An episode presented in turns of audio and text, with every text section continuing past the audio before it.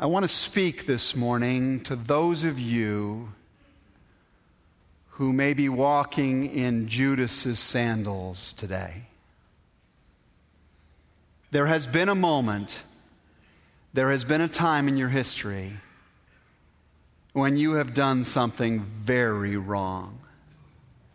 Something that constituted a betrayal of the right, a betrayal of relationship, a betrayal of God and the purpose for which you were made.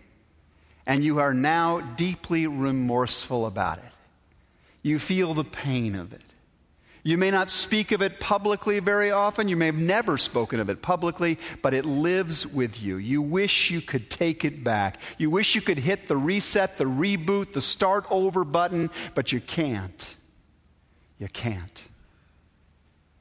And the feeling of remorse haunts you. The feeling of condemnation is with you. And the voice of the accuser, even when you try to forget this reality, keeps speaking in your inner temple saying, You made a choice, you can't undo it, it is your responsibility.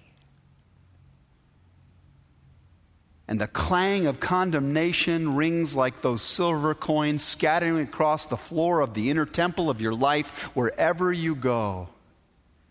And you think to yourself, I just can't be forgiven. You may not have gone out and literally hung yourself like Judas did, but uh, obviously you haven't. You're here this morning. But you may be hung up. You may be hung up nonetheless in other ways. I have a friend now of more than 20 years who, while he was a teenager, killed his best friend.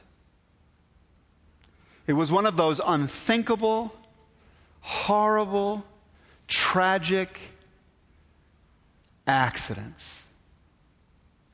And in a flash, his friend was gone, and he was responsible.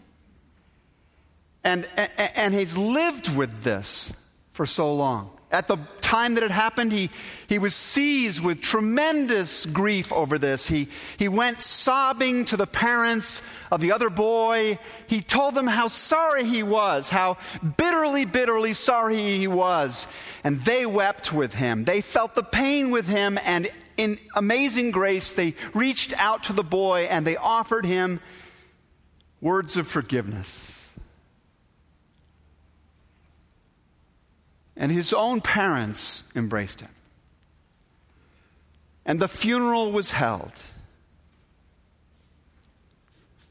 And after the funeral, everyone behaved as if this might be enough. His mom and dad said, in effect, It happened, you're sorry, it's been forgiven, we will speak of it no more. Failed, flailed, forgiven, forgotten. That was the formula. And it sounded good. Only for my friend, it was not enough. He really needed more help than this. He really needed some place he could process the terrible feelings that he had, the remorse, the self recriminations that he felt. But they would speak of it no more. And though he wanted to get to the point where he might somehow forgive himself, he just could not. And as a result, uh, this young man tried to make up, he tried to, to do penance for what had happened by living the most spectacularly perfect life possible. And in this incredible life of overcompensation, in a sense, he went on to try and live a life that involved no mistakes anymore. He would be perfect now. And even when he made mistakes, he would not face the mistakes. He would not acknowledge them and admit them and confess them and deal with them for fear of not being a perfect boy. And he made a lot of mistakes still. Why? Because he was a human being still. And he went on to achieve many, many great things. But his leadership and his relationship were never what they could have been. At least they haven't been to this day. Because I think he was unable to be the human being, flawed human being, living under grace that other people need. And many people just could not like him and could not love him and could not follow him in the way he longed for it to happen because he was unwilling to admit his failings and his flaws. And I think it could have been different if he'd somehow been helped to forgive himself for what happened on that dark day. When we do not forgive ourselves, it really has consequences, uh, really significant consequences. It can mutate into the kind of reality denying, perfectionistic overcompensation that I've been talking about. It can display itself in this lingering listlessness or this sense of, of pervasive sadness that exists under the surface of your life, just robbing you of joy, of hope, and uh, just numbing you, in a sense, to the possibilities of life. It may lead you to say, What the heck? I'm a Judas, so I might as well just keep on doing bad. It can take you to a place of unconscious self loathing that leads you into these self sabotaging patterns. Every time you just seem to be climbing up and things seem to be going well, you, you sabotage it in some way because you have inside the sense, I don't deserve it. I don't deserve happiness. It can lead you to self destructive habits. I have actually seen it lead some people I know to the end of a literal rope. So that's why I got to ask you this morning. Is there anything that you're still living with that hurts terribly that you've just not been able to forgive in your own self? Was it some sin of commission or some sin of omission that may be hanging you up? If, if that's true for you, I, I just want to suggest four or five steps you might take.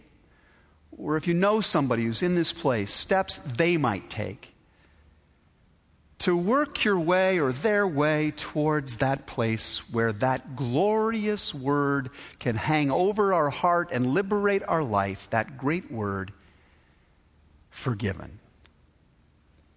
The first suggestion I would make is this one don't forgive yourself too easily. I know that may sound counterproductive or counterintuitive or counter what I seem to be trying to talk about this morning, but I want to say it again. Don't forgive yourself too easily. Lou Smedes puts it this way If forgiving ourselves come easy, then chances are we're only excusing ourselves, ducking blame, not really forgiving ourselves at all. If you're self aware enough, if you're self conscious enough about sin, if you're concerned about God and about other people enough, then some part of you ought to ache, ought to hurt, ought to struggle with the remembrance of the wrongs that you have done. As Greg reminded us last week, a broken and a contrite heart is what God does not despise. A broken, a, a contrite heart, God, God actually cherishes. I still ache, I know, over many, many failures in my life. I know I've been forgiven by God and by others of so many things, but I, I still feel it. I still feel an awareness of those sins of commission and omission in my life as a parent, or as a son, or as a husband, or as a friend, even in my work as a professional. I, I think back to the early 20s in my life. I was 24 years old. I was just a young pastor in training. I was assigned responsibility to go to a particular hospital and visit down this list of people. And as I was going from one person on my list to another, there was a person in between, not on the list. I stopped. He looked haunted. I approached the bed. I sat down. I said, What's going on for you? And he told me this amazing story, this tragic story, this awful story of how he had left his wife for this younger woman, and then his wife, who had tried to repatch the relationship, uh, finally gave up, and then he turned all of his attention to the mistress, and the mistress dumped him. And he tried to go back to his wife, and he couldn't. And he saw the wreckage he had created in his wife's heart, in his kid's life, the loss of the home. And remorse overtook him and he tried to kill himself. That's why he was in that hospital. And I listened to his confession. And I prayed for forgiveness. And it brightened him up, and I could see the load lifting. And he said to me, Will you promise you'll come back and see me again? I'd like to talk more. And I said, I absolutely will. I've enjoyed this time together. I'll be back on Saturday. And I got distracted. And I forgot. And he checked out of the hospital. And he went to his mistress's apartment and he stabbed her 19 times. And he killed himself.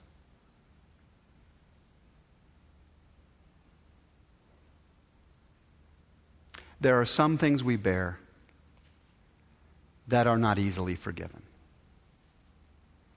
There are some, some things we bear that will take a lifetime, in a sense, for us to process and to be freed up from, even where God and others have offered us grace. We don't resolve these parts of our stories by taking them lightly. Be very wary of people who walk around proclaiming how they've forgiven themselves. I know I was drunk and I ran over your grandmother, but I have forgiven myself. Be wary of people who do this too lightly. As Lou Smedes observes, at the end of the day, there are only two parties that have the authority, really, to issue a self forgiveness license. And those two parties are as following the person that you injured, or persons, and God, secondly, who made those people and who made you. Those are the only two that have the authority to issue the license. And that is why we spent our time focusing last week on how we go to somebody else and ask for forgiveness. ask for the license, in a sense. It's why it's so important that we actually take the initiative to pursue that kind of interaction with those that we have injured. It's always easier to forgive ourselves if we've actually been given that permit through the grace and forgiveness of some other person. Sometimes, as you know, however, the other person's not willing to forgive. Sometimes they're not even around to forgive. I will never be able to go back to that guy in the hospital bed and ask for his forgiveness.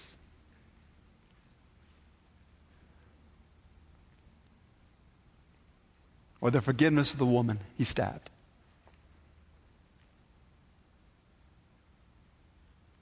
That's why I'm grateful that God also issues permits. I'm so grateful that He does. And it's in those kinds of difficult circumstances that the grace He offers to a genuinely broken and contrite heart is something we just have to work to claim for ourselves. In doing this, in this claiming process, there, there's this second principle that I hope you'll remain mindful of. Don't let your pride inflate the significance of your sin. I know it's true. I've just said it. Some people make far too little of their failures, but there are also people, you might be one of them, who make far too much of their failures. Listen to what one remorseful man wrote uh, in his diary. I have done nothing, he writes. My life has been spent in vain and idle aspirations and in ceaseless rejected prayers that something should be the result of my existence beneficial to my own species. Obviously, this guy has done nothing with his life. It's been just one unbroken chain of failures and, and defeats and sins after another. That's obvious from those statements, that statement, right? Do you know who wrote that? John Quincy Adams, the sixth president of these United States a congressman, a senator, a president, a diplomat, you really think his life was an unbroken waste? That God's grace never broke through any place? Or consider these words of Hugo Grotius, the last words that he ever spoke. They were on his deathbed. He said, I have accomplished nothing worthwhile in my life. That certainly was true except for the small fact that he founded the entire modern international law system by which commerce and, and much of our international relationships go on today. Sometimes when we read these kinds of comments, sometimes when we say these kinds of things ourselves, My, I'm evil, I'm a, I'm a loser, I've done nothing right. It sounds like we're being very humble. It sounds like we're being that broken and contrite heart we talked about just a moment ago. But you know what? It's not that. These kinds of statements are not humility, they are a form of insidious pride. These individuals were so ambitious, they could not content themselves with being merely human with being merely human beings living within the grace of God. They could not acknowledge that His grace was working its way out in some part of their life. Please don't do that to yourself. Don't do that. Take your sins seriously. But don't define the value of your entire life by where you have failed. Give glory to God for all of the ways in which He has triumphed and can still triumph in your story. St. Paul sinned terribly I mean, this guy arrested people, dragged them out of their homes, threw them in prison, had them tortured to, to, to, to, the point of despair or death itself. He presided at lynchings of people whose only crime was to follow the God of love. He was a ruthless murderer. He was a scoundrel. He's the kind of person we would throw in Guantanamo. And yet, this is what he writes to the Ephesian church in chapter 3. He dared them to keep seeking Him who is able to do immeasurably more than all we ask or imagine according to His power that is at work within us. He'd seen the triumph of God's grace, even after that long story, even after the wandering of his youth and the errors of his adulthood. He'd seen the power of God's grace at work. You know, I don't think that Judas's greatest sin was what he has a rap for. What was it that made Judas such a bad guy? Well, he, he stole from the common purse of the disciples. I mean, the guy was a was a fraudulent pilferer playing with the books. Yeah, he was that. He was that. He sold Jesus out for 30 pieces of silver. My, the Savior, he sold him out. Yeah, he did that. He definitely did that. It was very unthinkably awful. He was one of the major figures in leading to the brutal, bloody, agonizing death of Jesus on a cross. That was bad. that was bad. But you know, his greatest sin was none of those things.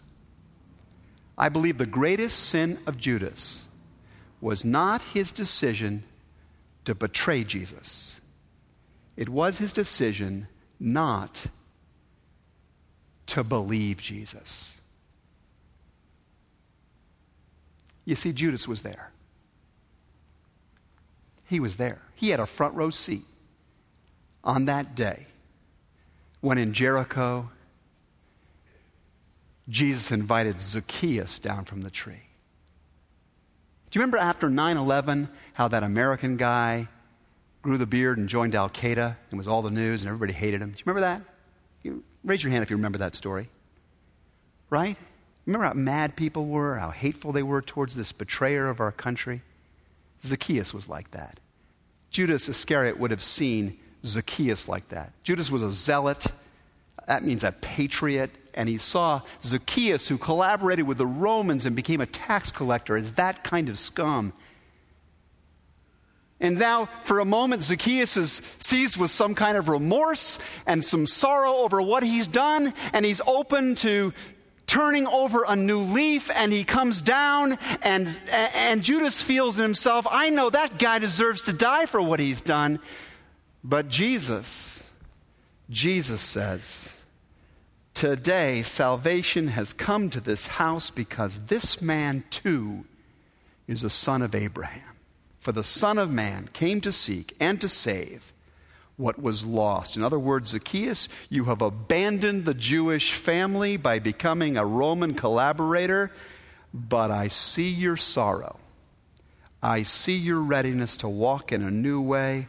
Welcome back to the family, for you are forgiven.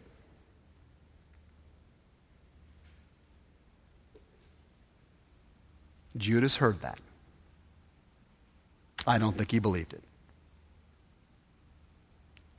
Judas was there too when they, they got that woman, you know, the one who's been sleeping around and dragged her into, into the square and, and, and, just pushed her to the ground like she deserved. Judas was there. He knew what she, she knew what was coming to her. She was about to become the center of her own personal rock concert. That was the penalty the law required for somebody caught in adultery. But Jesus stopped the crowd. Judas must have dropped his jaw. Jesus stopped the crowd. He asked them to look into their own hearts, uh, to evaluate what they were guilty of in themselves. And then Jesus looked at the sorrow of this trembling woman and he said, Neither do I condemn you. Go. Leave your life of sin. I don't think Judas believed it, that she could be forgiven like that? Judas was there when he heard Jesus tell the story about that no good son who had it so good, but who, who, who rebelled against his, his parents, humiliated his dad publicly, took, in a, in a sense, half of the fortune of the family and wasted it all. And then came home thinking, he might get a job maybe as a slave and start again in the family household. Judas heard that story from the lips of Jesus, and he knew that son had not a chance. And then, then,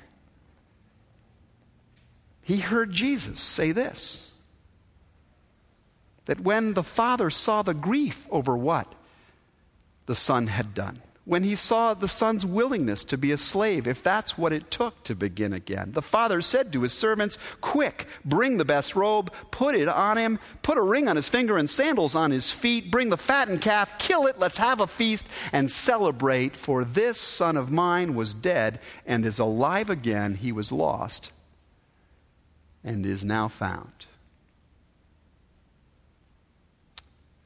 I just don't think Judas believed that it was really possible for somebody who had failed so badly to be forgiven to be forgiven by God, by others, and even themselves, and start again. And so, when he failed, he hung himself. Here's the key question What do you believe? What do you really believe? At the end of the day, is this universe really all about keeping the rules? About who racks up the most moral merit badges? Who gets the best test score on the righteousness exam? In other words, do you think at the end of the day it really is all about religion? Or do you believe Jesus? Do you believe that the one thing required is a broken and a contrite heart? And a willingness to trust not in your own righteousness, but in the grace of God, and to begin again?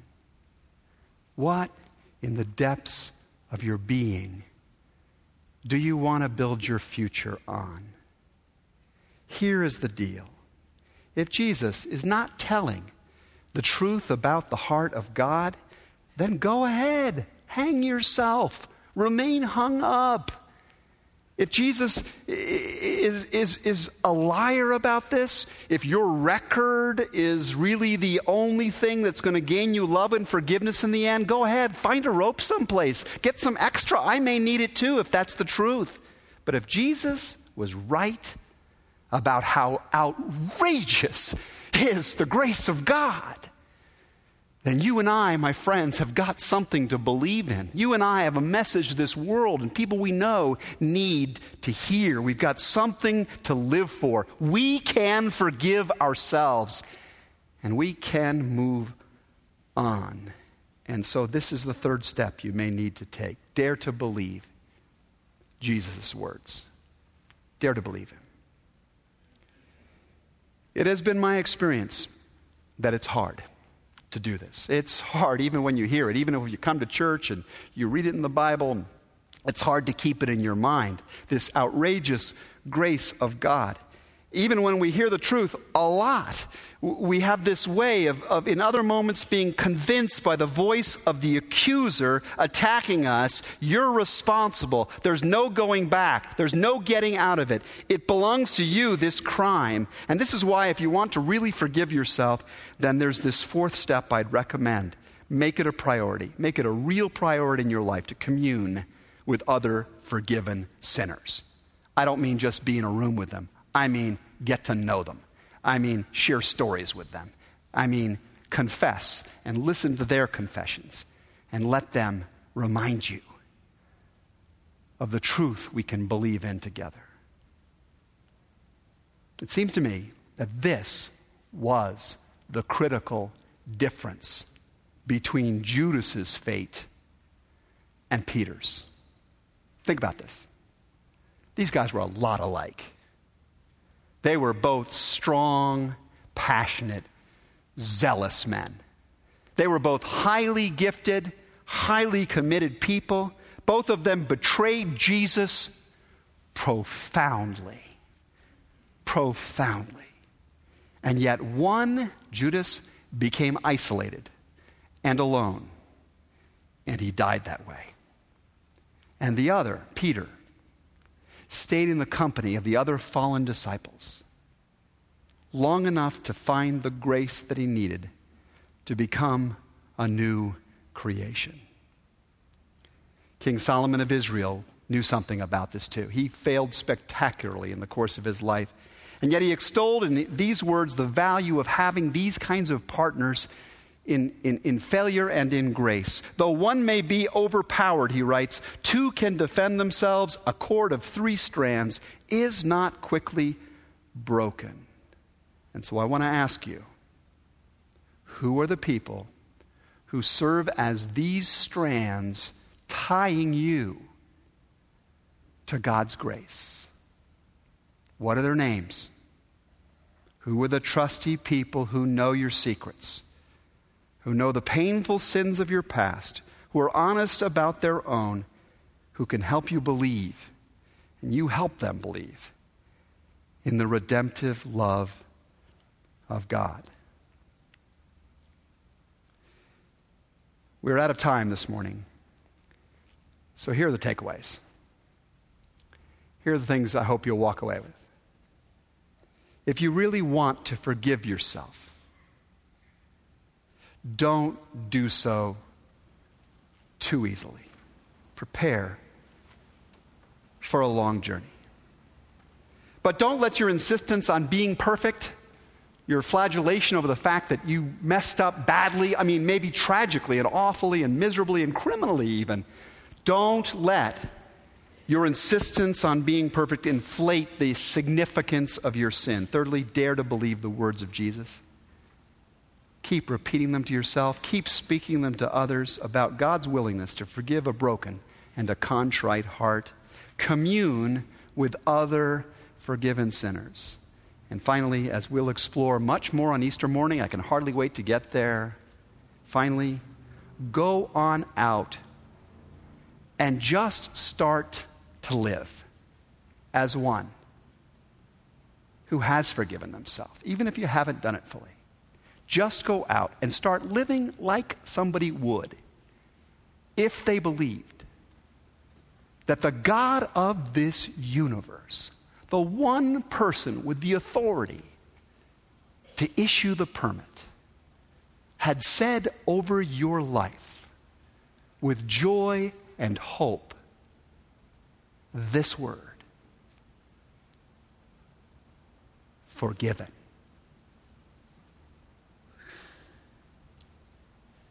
Amen.